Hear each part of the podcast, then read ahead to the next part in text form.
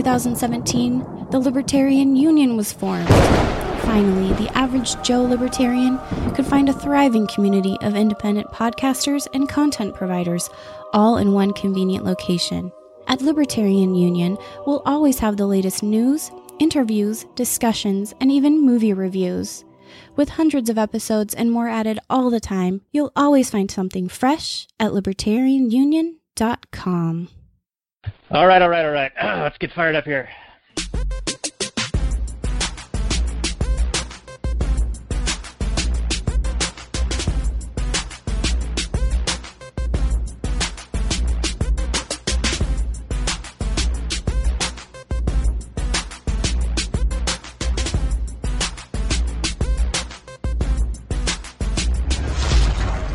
Maximum freedom. Read. Stay.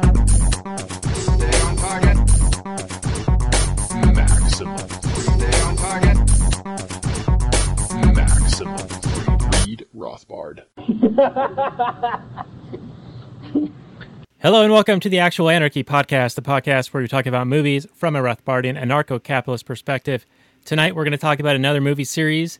This one is going to be centered on The Starving Games. Well, actually, that's a, uh, a comedic spoof on The Hunger Games, which was a book series and a film series that was pretty popular and made Jennifer Lawrence a bit of a uh, A-list star, if you will.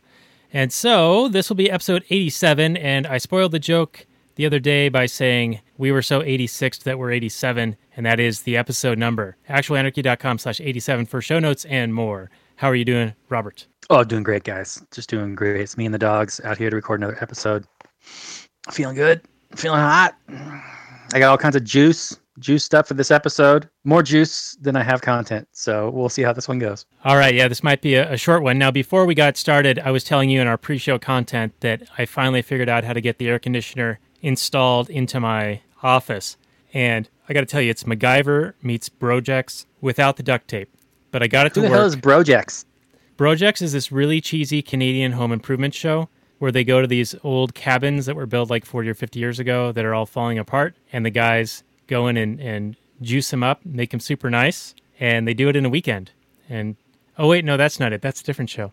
Yeah, it's another weird, cheesy Canadian show. It's two like redneck brothers in Canada who come up with crazy ideas and then build things out of junk. Like they made like a, uh, a floating performance stage for their band that had like a double decker top and they could have the drum kit on the top of this uh, on the roof of this float and then a microphone and and uh, guitar and everything and then another pontoon setup where they could roast marshmallows in a fire pit on the water. Anyway it's called brojex and so my wife and i whenever we do like really half-assed projects around the house just using scraps we call it projecting so that's what i did to get the air conditioner installed in my office Well, I'm fully in favor of any kind of juicing that goes on. So if you juiced up your your studio with some sort of redneck project enhancement of air conditioning, I'm all in favor, sir. Well, thank you. I do appreciate that. This thing does get hot, like super hot. And the prior solution was a um, one of those portable units that sits on the floor and has a an exhaust fan that or exhaust tube that goes out like a hole in the wall or a window. And that thing just couldn't keep up with this with the uh, fluctuations that this office is subjected to. But this other unit, pristine, just clean, Bob, worth every penny. Your your office has a glory hole. Is that what you're saying? I didn't. I wasn't quite following what you were saying. It does now. It does now for for two Okay. two hoses, one intake and one output. Oh, deluxe. It goes both ways. Speaking of going both ways, why don't we get into the Last Nighters portion of the show? Is that where we go both ways? It's the normie friendly missionary style. Sure. Yeah, why not? Do missionaries go both ways? Let's not go there, but let's get to into the Last Nighters. Do do do do do do do.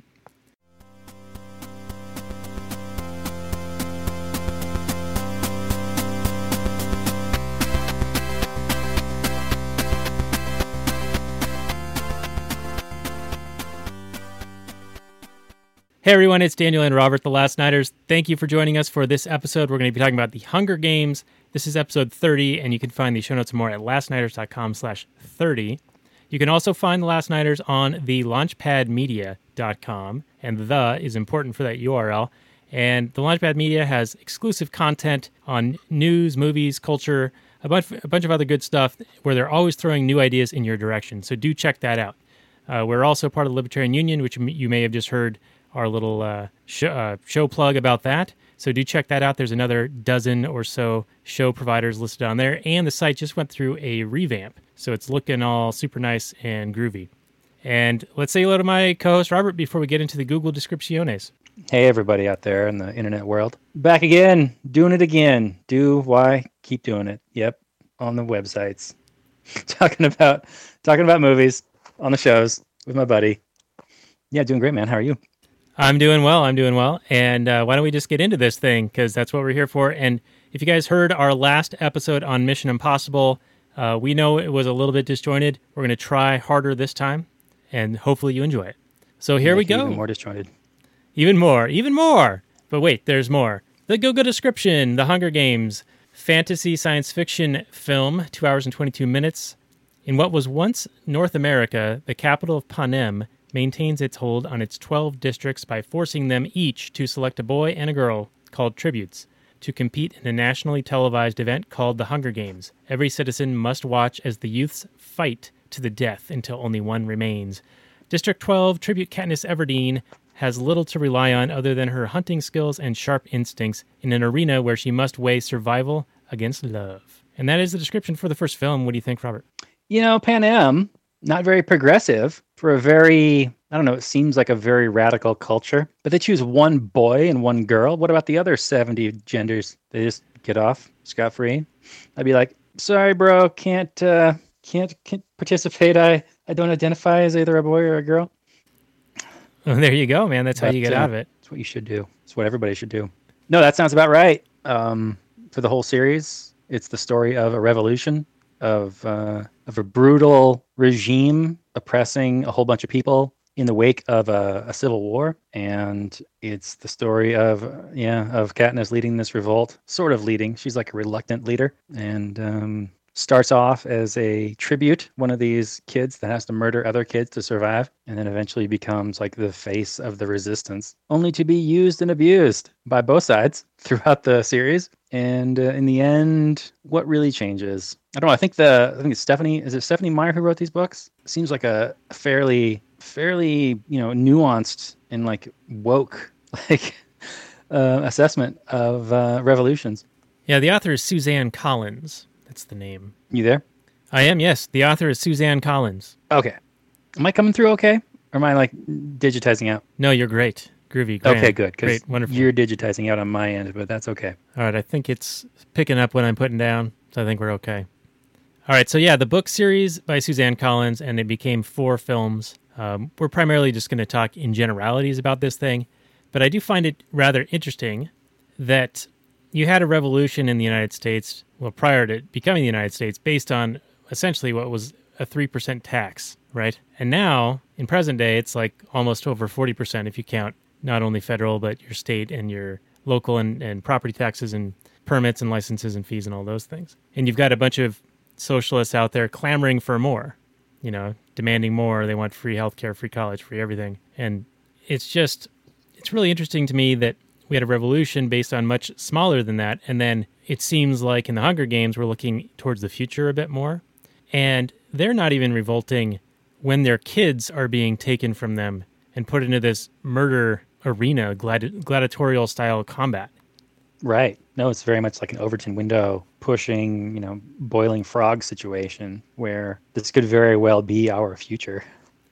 Could very well be a situation where people are just like, yeah, well, you know, they only take the firstborn, so it's okay. We still got two other kids, it'll be fine, you know. And then we get up, we would get upset if you know they change the rules on us, and all of a sudden it's the first and the second child or something like that, and you're like, wait a minute, that's not right Right. I mean, because that's not what you said the first time, as opposed to you know objecting to it on moral grounds. Right, and you could almost argue that many of the components of this already exist. Like when there was a draft, and now it's slightly different. Now there's a selective service, so you're sort of compelled to quote unquote volunteer to be eligible to be drafted. But they're taking essentially kids, right, 18, 19, and sending them off to the other side of the world to go and be shot at and shoot at other people. So it's not even like, in a way, it seems worse than just the traditional ideas of slavery. And I know this might be controversial, the difference here is that not only are you being forced against your will to go do something, but you're being forced against your will to go and kill people. You know, not just like work on some land. So to me, that seemed like a step up. Now, the, the length of the compulsion might be shorter in a uh, draft type scenario, but in this movie series, I mean, it's like they fight to the death, right? There's one, but one survivor out of the 24 tributes that get into this entire uh, game every year, right? Yeah, that is correct. Um, yeah, it's it's it's funny how the draft and modern day nation states, which is essentially the only religion that still requires human sacrifice, gets a pass. You know, slavery. We point out that that's abhorrent, and everybody's like, "Oh yeah, that's the worst thing ever," and blah blah blah. But modern day slavery, people don't even bat an eyeball to it. I mean, there is still modern day like sex slavery, and people will traffic in people and kids and whatnot, and sell them into slavery. That happens all the time. And then people rightly look upon that as being horrific and immoral. But yet it's still all part of this nebulous, you know, social contract that just because you're born in some area, the group of thugs that go around extorting people have a right to force you to go kill and be killed because you're of a certain gender or well, just because you live in a certain area, because you're a certain age Well, for some reason, as long as it's declared by a group of people that were voted upon or whatever, then all of a sudden it's legitimate. when it's rarely declared to, to begin with. Uh, but even beyond that, they're they're clamoring for the gender equality in being eligible to be drafted. So now they want to have women be able to be in the selective service, like that's some kind of a uh, benefit, you know? Well, yeah, and remember the uh, the fear over the um, the transgenders being not being allowed to be in the military because that was you know discriminatory. When in fact, and I loved it. Even the responses by the uh, the military folks were the best in my mind to that because they were like, yeah, the military discriminates on all kinds of shit. They discriminate on age, weight, visi- eyesight, you know, um, any kind of disabilities, uh, your your physical, you know, fitness level. if you got, you know, a limp, if you're got like, you know, astigmatism, all kinds of different reasons and things that they they discriminate on. But um, you know, people got really upset when um, for some reason, you know, the transgender people wanted to uh, go kill and be killed people. Right. And wasn't the whole premise of one of the characters in MASH? Um, what was it? Corporal Klinger? Is that the guy's name? Where he would cross dress in an effort to be kicked out? Yeah, he was trying to get the uh, dishonorable discharge, or what was I don't know if it was an honorable or dishonorable, but yeah, he wanted to be declared basically insane, so he would wear women's clothes openly on on duty. You know, Yeah, so it's a little bit ironic that it, it comes full circle. And part of me wonders if that is, you know, I have this theory that culture, media, movies, television, etc., is where they sort of float ideas to make them more acceptable to the public in general. And then a few years later, after that's been sort of got a toehold, then it becomes a political movement. So you see things like, you know, MASH was in the 70s. And then you've got, not that it's really transgender, but you get, you know, the, the common example is like Will and Grace and other things that make homosexual and, and homosexual rights be an issue, right? It starts building momentum. It, it gets into the consciousness of the average Boobus Americanus, like the voters. Yeah. So how can we turn this to our favor, Daniel? We need to get like ideas of liberty, freedom, ending the drug war, just all drugs legalized. Get all that into the mainstream consciousness. And then in like 10, 15, 20 years, when the kids who grew up with it come of age and they're like, well, yeah, duh, that's how things should be. Yeah, it's one of the reasons why The Wire yeah- was such a good series. And then Firefly, almost through no fault of the creator, was rather libertarian.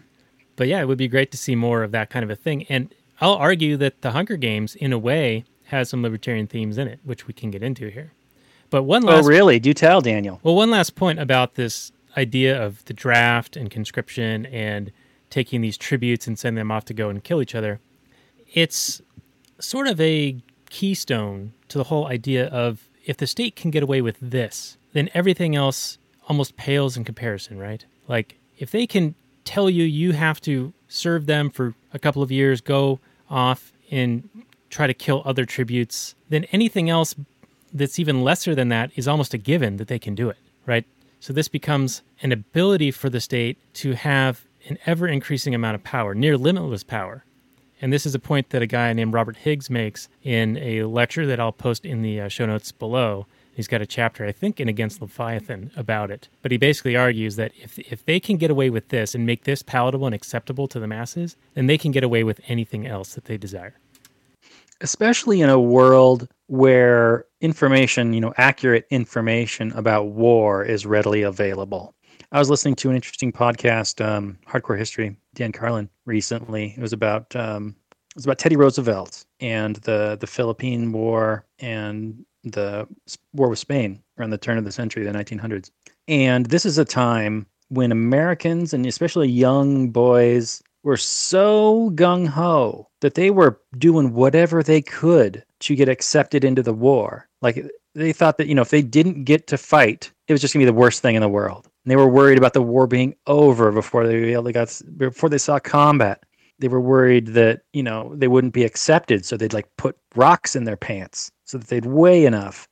But, you know, what else did they hear in the in the media? In the media at the time, you're not exactly getting like on the spot, you know, video evidence of all the horrors of war. You got like fluff pieces written essentially by the Pentagon. Well, not the Pentagon at the time, but you know, basically by the government and other pro war type people that are glossing over any kind of atrocities really talking it up how how wonderful war is. And so then you got these kids that are just eating this crap up. You know it's you're being told that this is how you become a man this is what men do and that you know it, it takes advantage of that instinct of men to protect you know their families and they project it out and they pervert it and they twist it and they use it to commit horrific atrocities. But it's harder to do that in an age where you can just look up on the internet you know what war is like or all these movies that are fairly realistic. I mean not entirely but fairly realistic. But there's all kinds of media and people talking about war and the horrificness of it. And yet people are still perfectly fine with it. I mean where where are all the anti-war rallies these days? They don't exist. Where are the protests? Where where's the outrage over the war? It's it seems like it's just been this dull drumbeat in the back of people's minds that you just kind of tune out because it's ever present and you can't get outraged every day about the same old same old thing Well, fortunately for them, there's a new outrage of the week, at least it seems, um, with anything that Trump has either said or tweeted or didn't bow and scrape to, you know, the Queen, or he sat with Putin and said nice things. It's like every every week there's some new outrage to be upset about, but it's always something rather stupid and ridiculous. Whereas there are horrible atrocities happening all over the world that tend to get ignored, and those are all related to you know the warfare state. And then we've got what the the highest prison population in the world. We've got a guy like Ross Ulbricht in prison for life for providing a marketplace for people. Um, I mean, there's plenty of things that ought outrage people, but they get glossed over, and people get outraged over stupid stuff. yeah yeah it seems to be much easier to get outraged over words or i don't even know what it seems to be just just just words Yeah. than it is to actually get outraged over actions But back to your point about you know televising war or showing what war is, I think that that was a lot of why the Vietnam War was so unpopular was because there was a fair amount of reporting going on and embedded uh, reporters and photographers and film coming back showing how horrible it was and the atrocities and the violence. And then it sort of got sanitized, I think, during the first Gulf War in the 1990s, where it almost looked like a video game. You know, you had the the smart quote unquote smart bombs that would still miss their target and blow up hospitals. Um, but it it looked like you know green screen type Pong style graphics because it was like the night bombing raid of Baghdad. Do you remember that at all? I know I know we were pretty young when that happened. But oh, I remember exactly. Yeah, I remember watching that. That was the the movie that played on CNN for about a month, and then it was over. Right, yeah. And you know, uh, Carlin makes this point also in that podcast I was talking about because the war with the Spanish over essentially over Cuba, over the whole remember the Maine and all that business, was super short, and the United States just obliterated them. I mean, the the Spanish Armada was not what it once was, and the modern U.S. Navy just obliterated them. I mean, talking like battles where like one U.S. soldier would die because he like stumbled and fell, but everybody, you know, then you're sinking like every every Spanish ship, and just like hundreds of thousands of them are dying. Then you go to a war like the Philippines, and it's a big slog, and like you're butchering entire villages and then you're getting butchered because it's a guerrilla war it's a totally different type of engagement and then that's unpopular just like in um, Vietnam, which was a slog, which was just this, you know, you're fighting a guerrilla war. It's an occupational war, just like the Philippines was. You're fighting somebody on their land. You're invading their land, and they're they they're faced with a you know a superior force. So what do you do? Sun Tzu says you harry them, you harass them, you destroy their supply lines, you fight a guerrilla war. That's what they did. And those kind of wars are very unpopular. But the fact that even short, sweet, winning wars are popular is really kind of disgusting from my standpoint. I mean, I can't imagine anybody really thought that the nation of Iraq had to be destroyed in the first Gulf War, but it did, and it, it happened in about 30 days. Yeah, and yet still left the supposed evil dictator in power for another 15 years or so. Yeah. But anyway, this sort of ties back to the movie a little bit because how they're televising the tributes trying to kill each other. We see this in drafted and, and even some volunteer military things happening around the world and seeing that get reported. And that fills your nightly news. So there are a lot of parallels, I think. Indeed, indeed, there are, sir. Um, what did you think about this series as a whole in terms of the way it starts and the way it ends, especially? Do you think that the author intended it to be a commentary on the nature of cyclical revolutions? I don't know. I sort of took this at more of a face value thing like this is this is what I read after I read Harry Potter. So this is before I got into like Austrian economics and history and, and other things like that. I would read this kind of pop culture youth teen beat type uh, stories. And, Tiger Beat. and I, I found Sweet. that this was very similar to the Harry Potter series in that it was meant for keeping you entertained, keeping the story going, becoming a, a property, you know, becoming a franchise, becoming a film series. And so it had to mix in a bunch of action. And it's like they, they took all these components and needed to craft them into something that the masses desired. So again, glad to tear. So you're not giving the author credit for having like a message that she thought was important. Well, I'm, maybe she did. I it, it's perhaps lost on me. What's your thoughts on that? Well, I thought it was really good. I thought that was the best part of the whole series is the fact that the rebels take over and then they immediately want to punish those that were in power before, all the brutal people, as would be just, I think. All these people that brutally murdered all these people, you probably want to punish them somehow, whether through ostracization or whatever you decide. But then the rebels immediately start clamping down and then they commit atrocities and then they sow resentment and anger. And then they just wanted power in the first place. And then the cycle continues. And it's really just two groups disagreeing on how to rule people. It's like, no, no, no, you're doing it wrong. You're killing too many people. You need to rule so that you don't have to kill too many people. Then they get in power and they're like, oh, wait a minute. Look at all these people that need to get killed. We need to kill these people. And then the people who are friends with or love the people that got killed are like, girl, I don't like these people. We need to re- we need to revolt. And it's just over and over and over again. And it's like nobody ever recognizes why the ring of power shouldn't be held by anybody. That's a powerful message, Robert. And since I haven't watched the movie series in a little while here, I think it's sort of lost on me when you're talking about the rebels taking over. Isn't that what happened like at the very end? And then they're going to execute Snow, and then Katniss doesn't kill him and ends up killing the the new leader who was from District 13, who everyone had told the the how do I say this? The propaganda was that District 13 didn't exist any longer. Yeah, that's what happens. She ends up killing the leader of 13, recognizing that she was just going to be another tyrant like Snow. And eventually she, you know, just taps out. I can't deal with this anymore.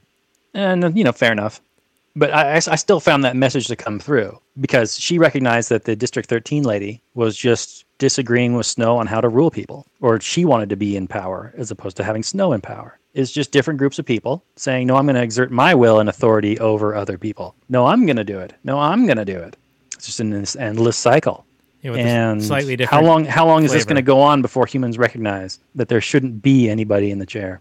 Yeah, hopefully that day is coming. Hopefully, hopefully the new the new Gutenberg press of which we are a part, the internet, podcasting, and other things like that, getting the message out. Self organization is There's a very powerful. conversation between it in a second movie, the very beginning of the second movie, between Katniss and Snow, and they talk about you know how the giving of the they were going to eat the berries at the end of the first movie because they didn't want to they didn't want to live without each other. They were so in love with each other. And so then, you know, the game says, well, there has to be a winner. So okay, they both of these people win. And at the beginning of the second movie, Snow goes to talk to Katniss, and he's like, you know, that act of the berries could have been seen as an act of defiance. And that single act of defiance could bring this whole system crashing down. And Katniss is like, well, why is it so fragile that one single act of defiance could bring it crashing down?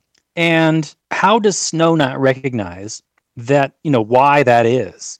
Because of the horrific, brutal repression of the people, forcing children to fight in gladiatorial games, robbing people of their wealth so that the capital thrives in this ridiculous opulence. I mean, White should know. I mean, the character isn't stupid, right? He should know that it's their own actions, which bre- breeds nothing but resentment, which would make a single act of resistance bring on a war. You know what I'm talking about, Daniel? You know what I'm saying?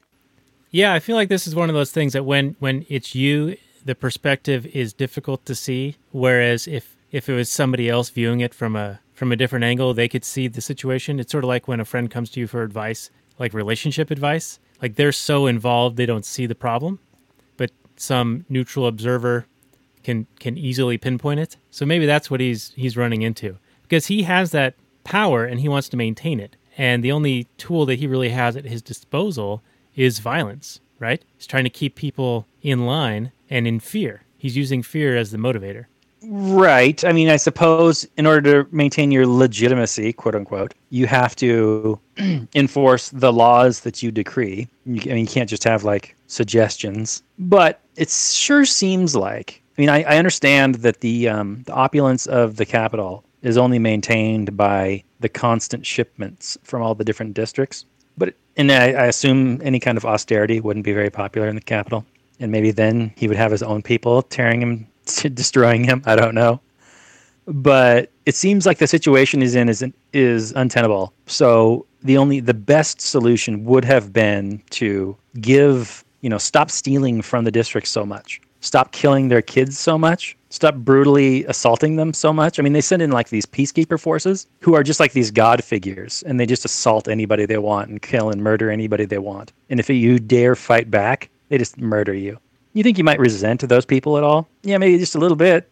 Yeah, you know, I mean, it's every every there's a there's a there's a term in the military I forget what it's called but we've talked about it in the past where you know you destroy like a village or you destroy like a, a hut. You burn a hut down and for every guy you kill you create 10 more enemies and that's what happens when you treat people poorly. When you treat people horrifically and you mistreat them and you beat them and you attack them and you kill their friends all you do is you breed resentment and you create enemies. By its very definition that's what you do. So how how can people in these positions of power not understand that? It seems it seems really really academic to me.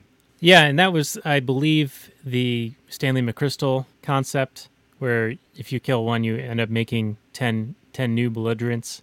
And so he wanted to implement his COIN strategy, counter counterintelligence, something or other. I forget exactly. yeah that was the uh, the afghanistan war guy but uh, it, that goes back farther than that i mean that that goes back at least to the vietnam war when they were doing this kind of stuff but yeah it's the same same principle Yeah, you'd think that they would recognize that, hey, we're, we're upsetting a lot of people here, and eventually they're going to resist in a in a more effective way, right? You can only push some some people so far, and like how we opened this show, the tax question and the amount of influence the government had in people's lives back in uh, 1776, uh, they had a much lower boiling point at the time than they seem to now, and especially in this film series. But even the, the the founding fathers of 1776, even they weren't. You know, they were upset about taxation without representation. They're even okay with taxation. They're like, yeah, okay, steal from us, but we want some sort of home rule. Like we want people that look like us to be ruling over us. I mean, don't get me wrong, it was a step in the right direction, but you know, it's not like these people were anarchists or anything. Right? Yeah, yeah. They wanted their rulers to be more similar and closer. Right.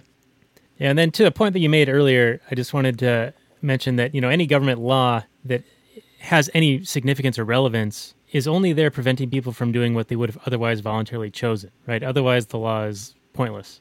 Like if it's something people are going to do, you don't need a law telling them that's what they need to do. So at best, they're irrelevant, and at worst, well, there's a body count of over 400 million people in the 20th century alone as a result of democide or war. So that's a pretty significant unbalanced equation there if you if you follow what I'm saying here. I think I know what you're talking about, Daniel. I think you're trying to say that state evidence is bad. It's bad. It's it's, it's kind of bad, MK. I, t- I tend to agree with you. All right, let's talk a little bit about District 13 because, in a way, they sort of went Galt. And didn't they have a nuke? And wasn't that what was one of the things preventing the Capitol from attacking them? And so the Capitol's response was to almost wipe them from memory, wipe them from existence, sort of deny that they uh, still existed at all, or just say that they had been blown up. Yeah, there was propaganda out that that the, the District 13 no longer existed. That there was a war, and yeah, they totally annihilated them. But yeah, in your reality, they I believe if they didn't have a nuke, and they might have, and that's an interesting point. If they did have a nuke, and I, I can't quite specifically remember whether they did or not, but well, let's just say they did. You know, in in modern world, you know, a nuclear weapon is a deterrent against attack, right? I mean, nobody wants to start a nuclear war because you know politicians could actually die in a nuclear war. So, I mean, there's a reason why what no nuclear armed country has gone to war with another nuclear armed country since nukes have been around.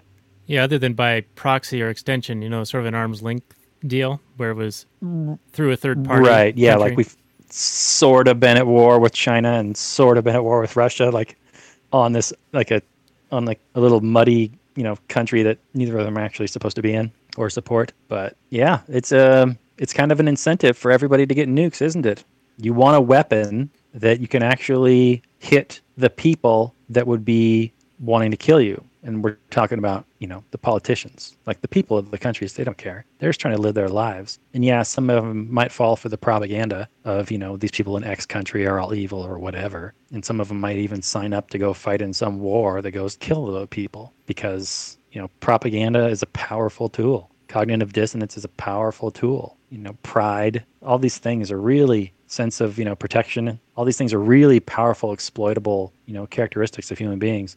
Yeah. So It's interesting that you mentioned the, the propaganda because there certainly was plenty of it in, in this film. And they use it actually as a tool to fight back against the Capitol, where they actually have Katniss starring in these motivational little bits where they pretend like she's fighting in, in battle and, and doing something amazing to co- sort of rally the masses to keep their spirits up.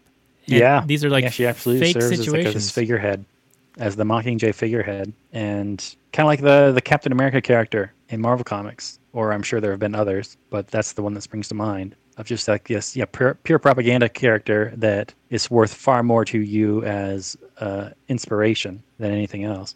Right, yeah, because they were also reluctant to actually put her into actual battle because she was worth more to them as, like you said, this uh, this lightning rod or this inspirational figure. So they put her into fake battle situations and tried to build her up and make her look like she's done something amazing when really she hadn't done a whole lot. And in many ways, she was a bit like Harry Potter, where Harry Potter just really doesn't do anything either. Sort of lucks into some things. Uh, there is one scene where she does demonstrate like half decent bow staff skills. I mean, um, archery skills. Remember in the the training center where she's trying to get their attention and prove to them that she's like got some some level of skill and she shoots an arrow through an apple i think near snow or snow's holding it or something like that and that's really about the extent Sure. of her abilities actually being put on display in pretty much this entire movie series Well, I think it's interesting that how much, how often, or how the, the fact that they did use Katniss as an information weapon, because information, like an information war, is almost as important as like the real war. If you're fighting a war,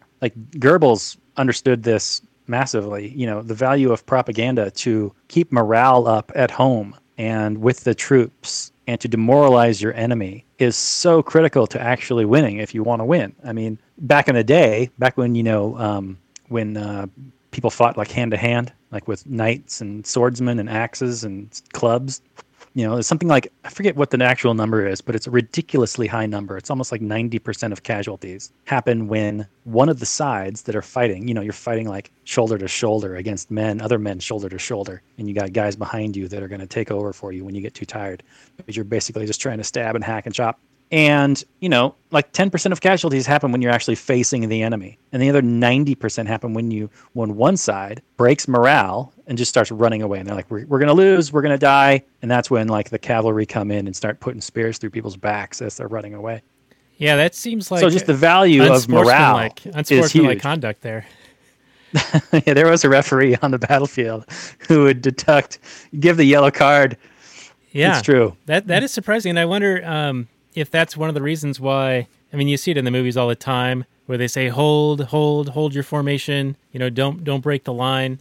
You see it in Braveheart, and you see it in like pretty much any old style military movie like this. Uh, I wonder if that's because Oh, yeah. of this phenomena. Well, yeah, I mean, you didn't want you didn't want people breaking through your lines, you know, to get to the to people, you know, being able to stab them in the back or to get to your supplies or any other number of bad things that could happen. But also, yeah, when somebody broke through, it was a huge morale killer because then, you know, what do you do? You either try and beat that beat the people back to reform the line or you form up into, you know, like a new line, two new lines, you know, like the two different separated forces. And that's what people were always trying to do back then. You're trying to divide and conquer. You're trying to divide the two forces, and then you'd surround them, and then you'd slowly just crunch them. That sounds like politics. Yeah, yeah, it's pretty much like politics. I mean, I mean the culture in today. I mean, in the United States is so divided, where you got half the country calling the other country, you know, half the country like Nazis. It's you know kind of divided.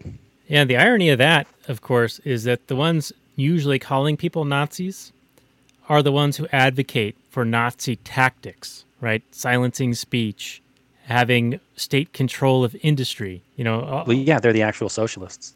Right. Yeah. Yeah. And and it's just it's bizarre that they don't recognize that the things that they're wanting are the things that the Nazis wanted. Like they literally want almost exactly the platform that Hitler had, minus the race component. Well, actually, I take that back. They actually want the race component in there, but just in the other direction. Yeah, man, I it's it's just really a weird time to be alive. It is. First of all, it's just incredibly lazy. I mean, there was a I don't know if you've seen these videos, but there's a down in Australia, like uh, Stefan Molyneux and Lauren Southern gave a, a talk where the police actually charged them sixty-eight thousand dollars to keep the peace. It's kind of strange that you would have an event and people would attack it, and the cops come and then they blame the victims. Like here, you got attacked by terrorists. That'll be uh, sixty-eight thousand dollars. but anyway, um, the protesters were just calling everybody a Nazi. Everybody on the other side, anybody that even wanted to go in and just listen to the talk. I mean, they didn't know these people. You don't know what they're going for, what the reason of what they're going for, what, if they agree with everything the person says, or if these are actual Nazis, or even if Stefan Molyneux is a Nazi. Which I to call an anarchist, to call like this libertarian philosopher, anarcho-capitalist dude a Nazi. He's about as far away from a Nazi as it gets, but it, it just goes to show you that people don't understand what was wrong about the Nazis. Uh, Larken Rose did a great video on YouTube. Um, I, I think it's, I don't remember exactly what it's called, but it's something like, What did the Nazis do wrong? Something like that. And it's like you said, they advocate for almost all the things that Hitler does or Hitler did. But what, you know, what the Nazis did wrong was that, you know, they had this belief in authority. And if somebody ordered you to do this immoral thing, they went and did it just like soldiers do today. And that's and that's kind of Larken's point. It's it's not these things always go bad. Is his point? It's always when you believe in authority and you believe that someone can tell you to do a thing that it goes against your conscience. It's not going to end well. And there's going to be this continual human meat grinder where it seems like we're never going to learn this lesson. And it's really frustrating. And I can't. I'm trying to think of a way to bring this back to the movie, but I can't. Other than the fact that the revolution of Panem is just this endless meat grinder.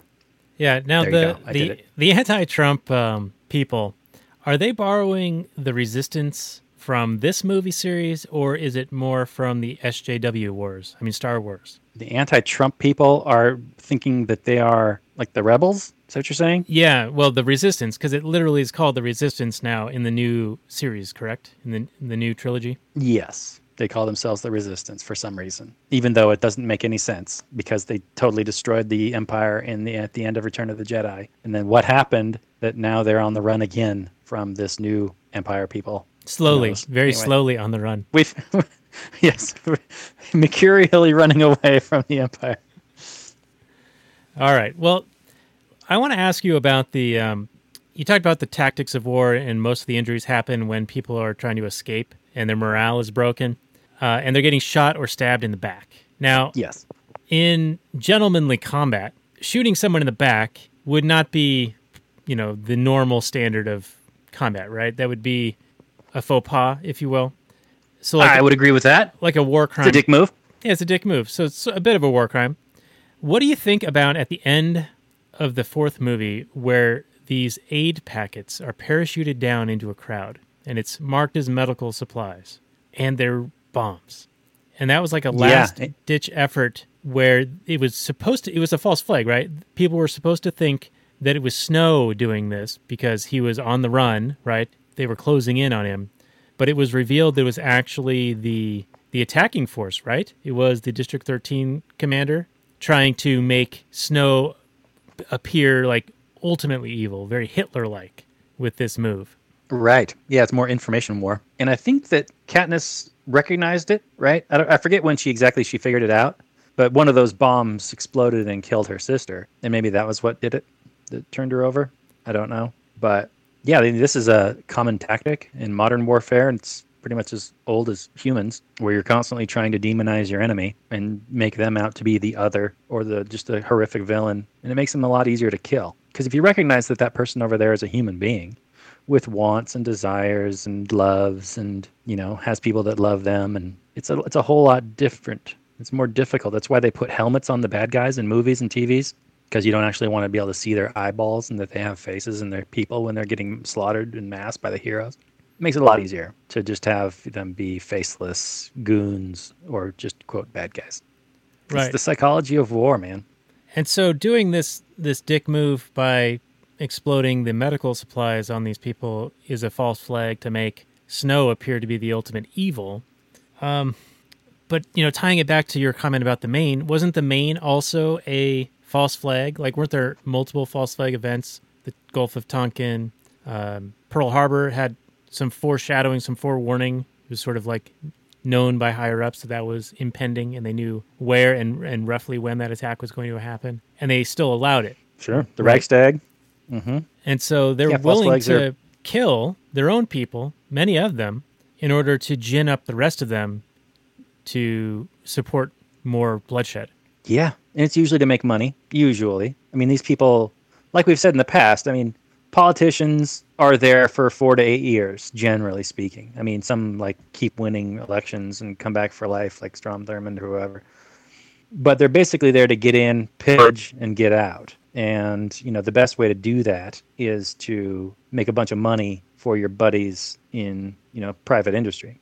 And usually, you know, that's the war profiteers, the defense contractors that make a ton of cash and they need to have a war to fight. So, you know, when you don't have an enemy, you make one. And if you don't have a war, you know, you gin one up. You get everybody outraged.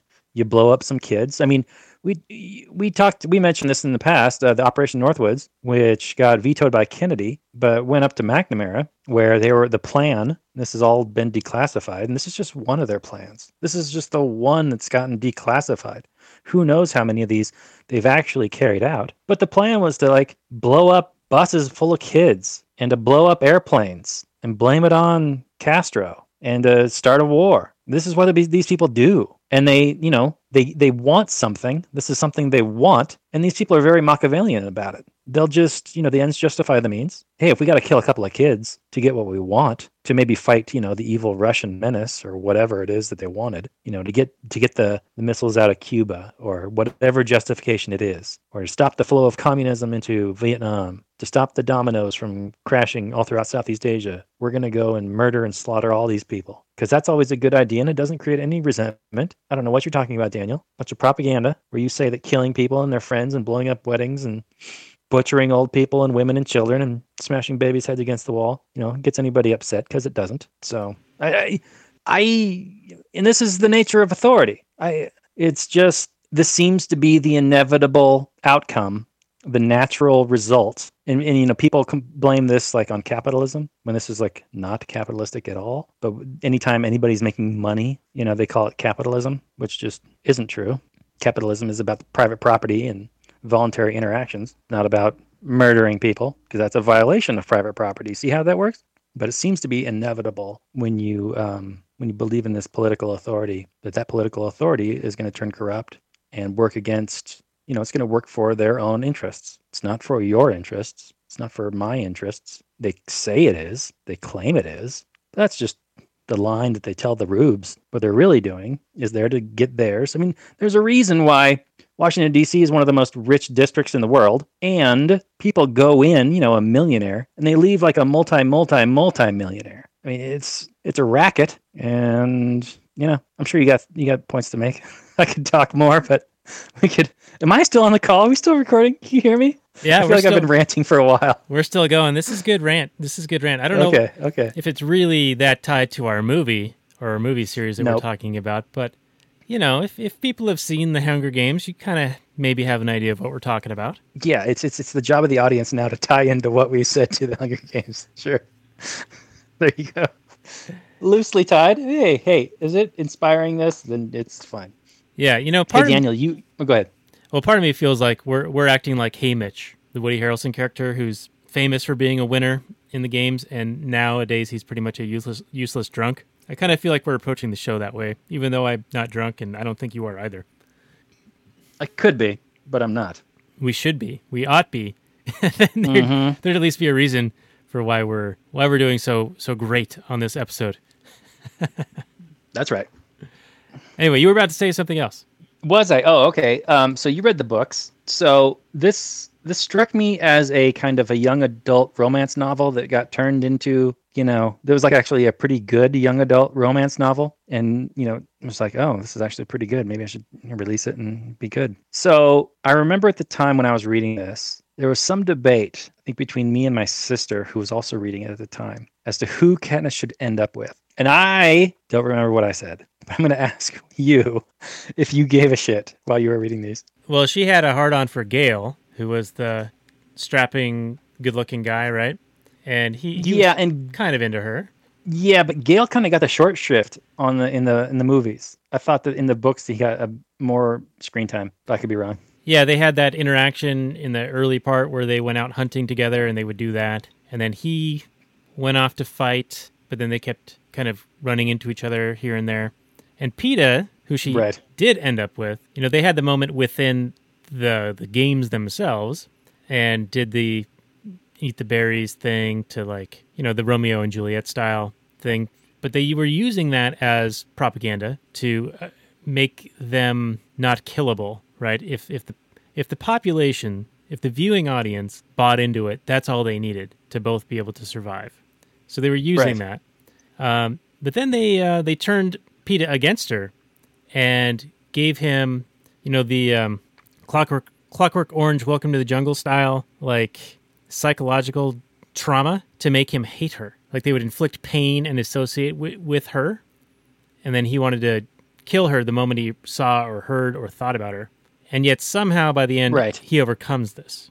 Right. Yeah. One of the themes that comes through in this movie series is that there are no winners in war. There are no winners in in the games. There are only survivors. And at the end of this series, you see that Katniss and Peeta are really just survivors. They are, you know, just essentially PTSD victims of all the brutality that they've witnessed and experienced. And the And great cycle, remnants of human beings. the great circle of life can continue on. Yeah. Then they have some kids. Life is good, man.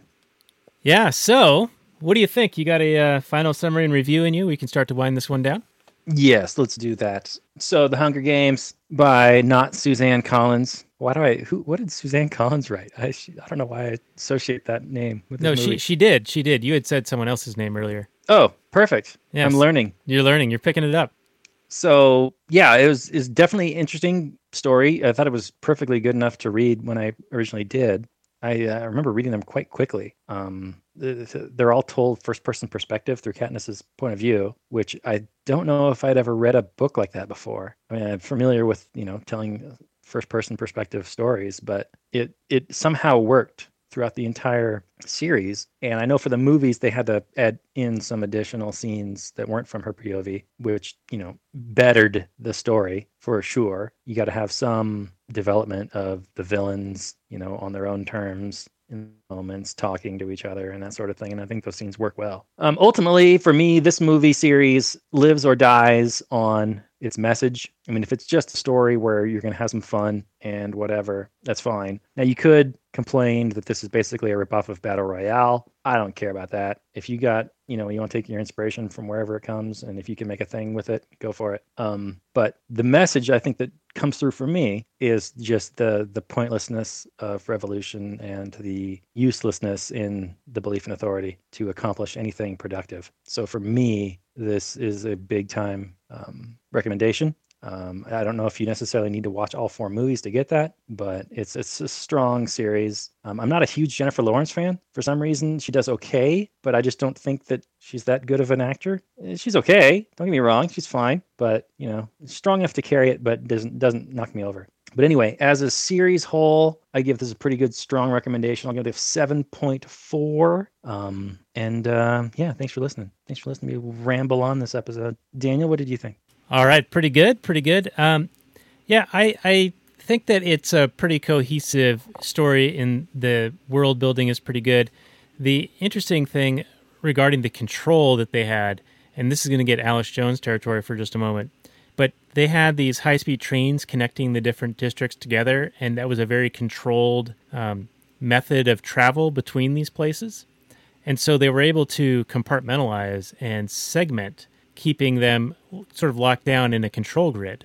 And I think that was one way to extend their power and authority over everyone. And the further away geographically, the worse they could treat those people and then extract those resources, bringing them back towards the Capitol. And as you were closer to the Capitol, they treated you a little bit better, so there was less likelihood of revolt. And so you kind of saw that in the different districts. In 13, they claimed to have obliterated as an example against the others to not revolt. So anyway, the uh, the movie series itself seems to tie a lot of ideas together, like gladiatorial combat, uh, conscription, like we were talking about earlier, um, propaganda, media, um, crafting narratives, and using those things to achieve political ends. And so I think that it is a um, it's an eye-opening experience from a perspective of what we what you and I share, you know, a libertarian perspective in that you can see how this sort of exposes the dark underbelly of how these things, these these ideas and concepts are used to maintain control over a population. And so for that alone, uh, I would recommend this film series. Uh, but beyond that, it is well done. And uh, we didn't even get into talking about. Um, I think the guy's name is uh, B2 or BT, and he's Arnold from uh, Westworld or Bernard, the Bernarnold uh, from the Westworld series. You've seen that, right? I've seen one episode of the first season, but I know who you're talking about. Yeah, he's BT or TB or whatever his name is. Yeah, the tech wizard. Mhm. But anyway, it's a it's a relatively um, good film series, and I will be very close and give it a six point five. So do check it out if you've got the means. I highly recommend it.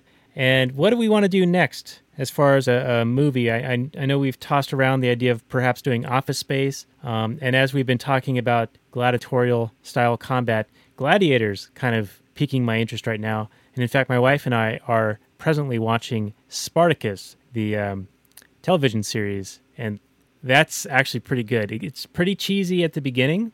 It's this Starz series that sort of mixes 300 and softcore porn, um, but then it starts to develop a, a pretty ever increasing stakes uh, episode to episode where you sort of have to do the one more thing.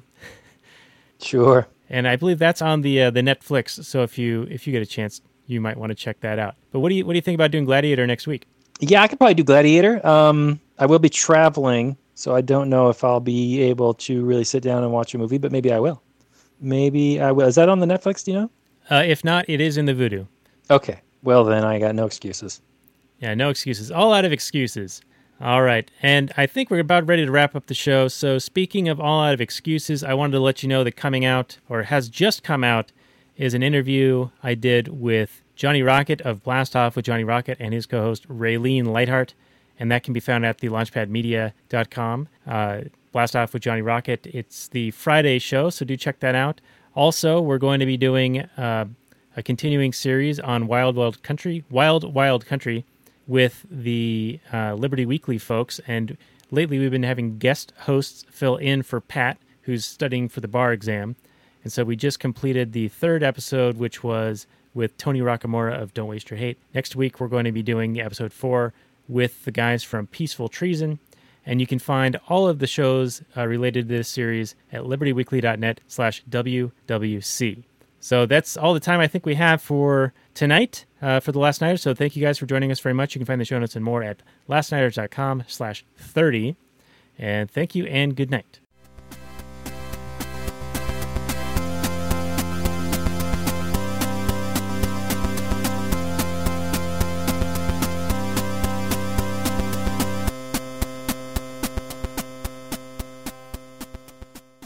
And we'll continue a little bit longer on the Actual Anarchy podcast.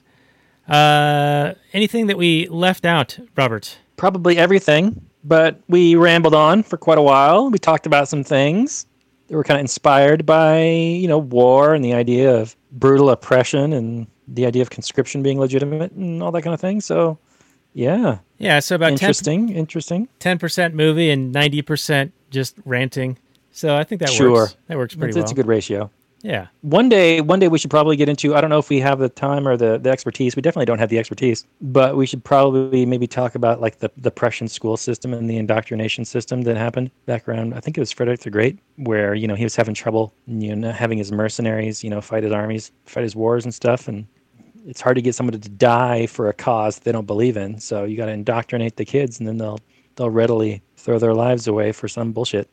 So that'd be interesting talk. Yeah, I wonder if there's a movie that ties into that that would be worth um, basing that discussion on, and perhaps doing a uh, a guest like Jack V. Lloyd of the Voluntarist comic. He's uh, pretty familiar with the um, education system and the history on that, so he might be a good guest for it. Ooh, So I will broach the subject with him and, and see if there's a movie that ties that all together that he'd be willing to come on and talk about. And speaking of things that um, we've been doing uh, and coming on to talk about, uh, we might have interest in doing the Vietnam series, the Ken Burns series with Trey Weaver of the Subversion webcast. Cool. Yeah, yeah, I'm all I'm, I'm all for it. That's right. a it's a long series, but once you get into it, you just gotta watch another episode.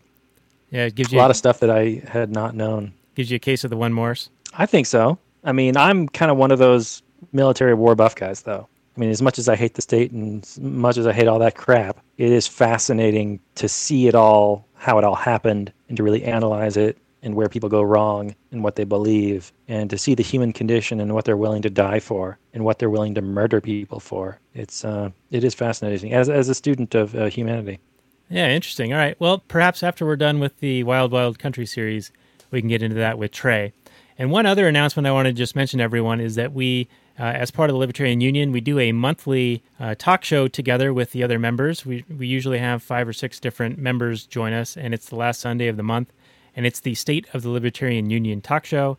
So that'll be coming out um, uh, right around the time that this episode comes out. So look for that. Uh, we might be running a little bit late on it, perhaps, because some of the guys weren't able to record uh, during the day on Sunday. But look for that at uh, libertarianunion.com.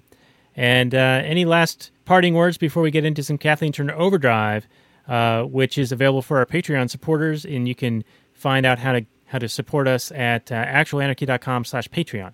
Well, you guys are all awesome, and you put up with my wandering rants and our wild diversions from the movies we discuss. So, thank you for putting up with us on yet another hot, hot July episode of the Actual Anarchy podcast. All right, yes, and I do also appreciate you guys very much. So thanks for joining us, and we will be coming back to you next week with Gladiator. The uh, is that Ridley Scott or Tony Scott? It's one of the Scotts, I think. Several Scots. It's all the Scots. a bunch of Scots. So look for that uh, next week. And uh, you can find the show notes and more for this episode at actualanarchy.com slash 87. Uh, thank you again for joining us and have a good night. Maximum freedom, everyone.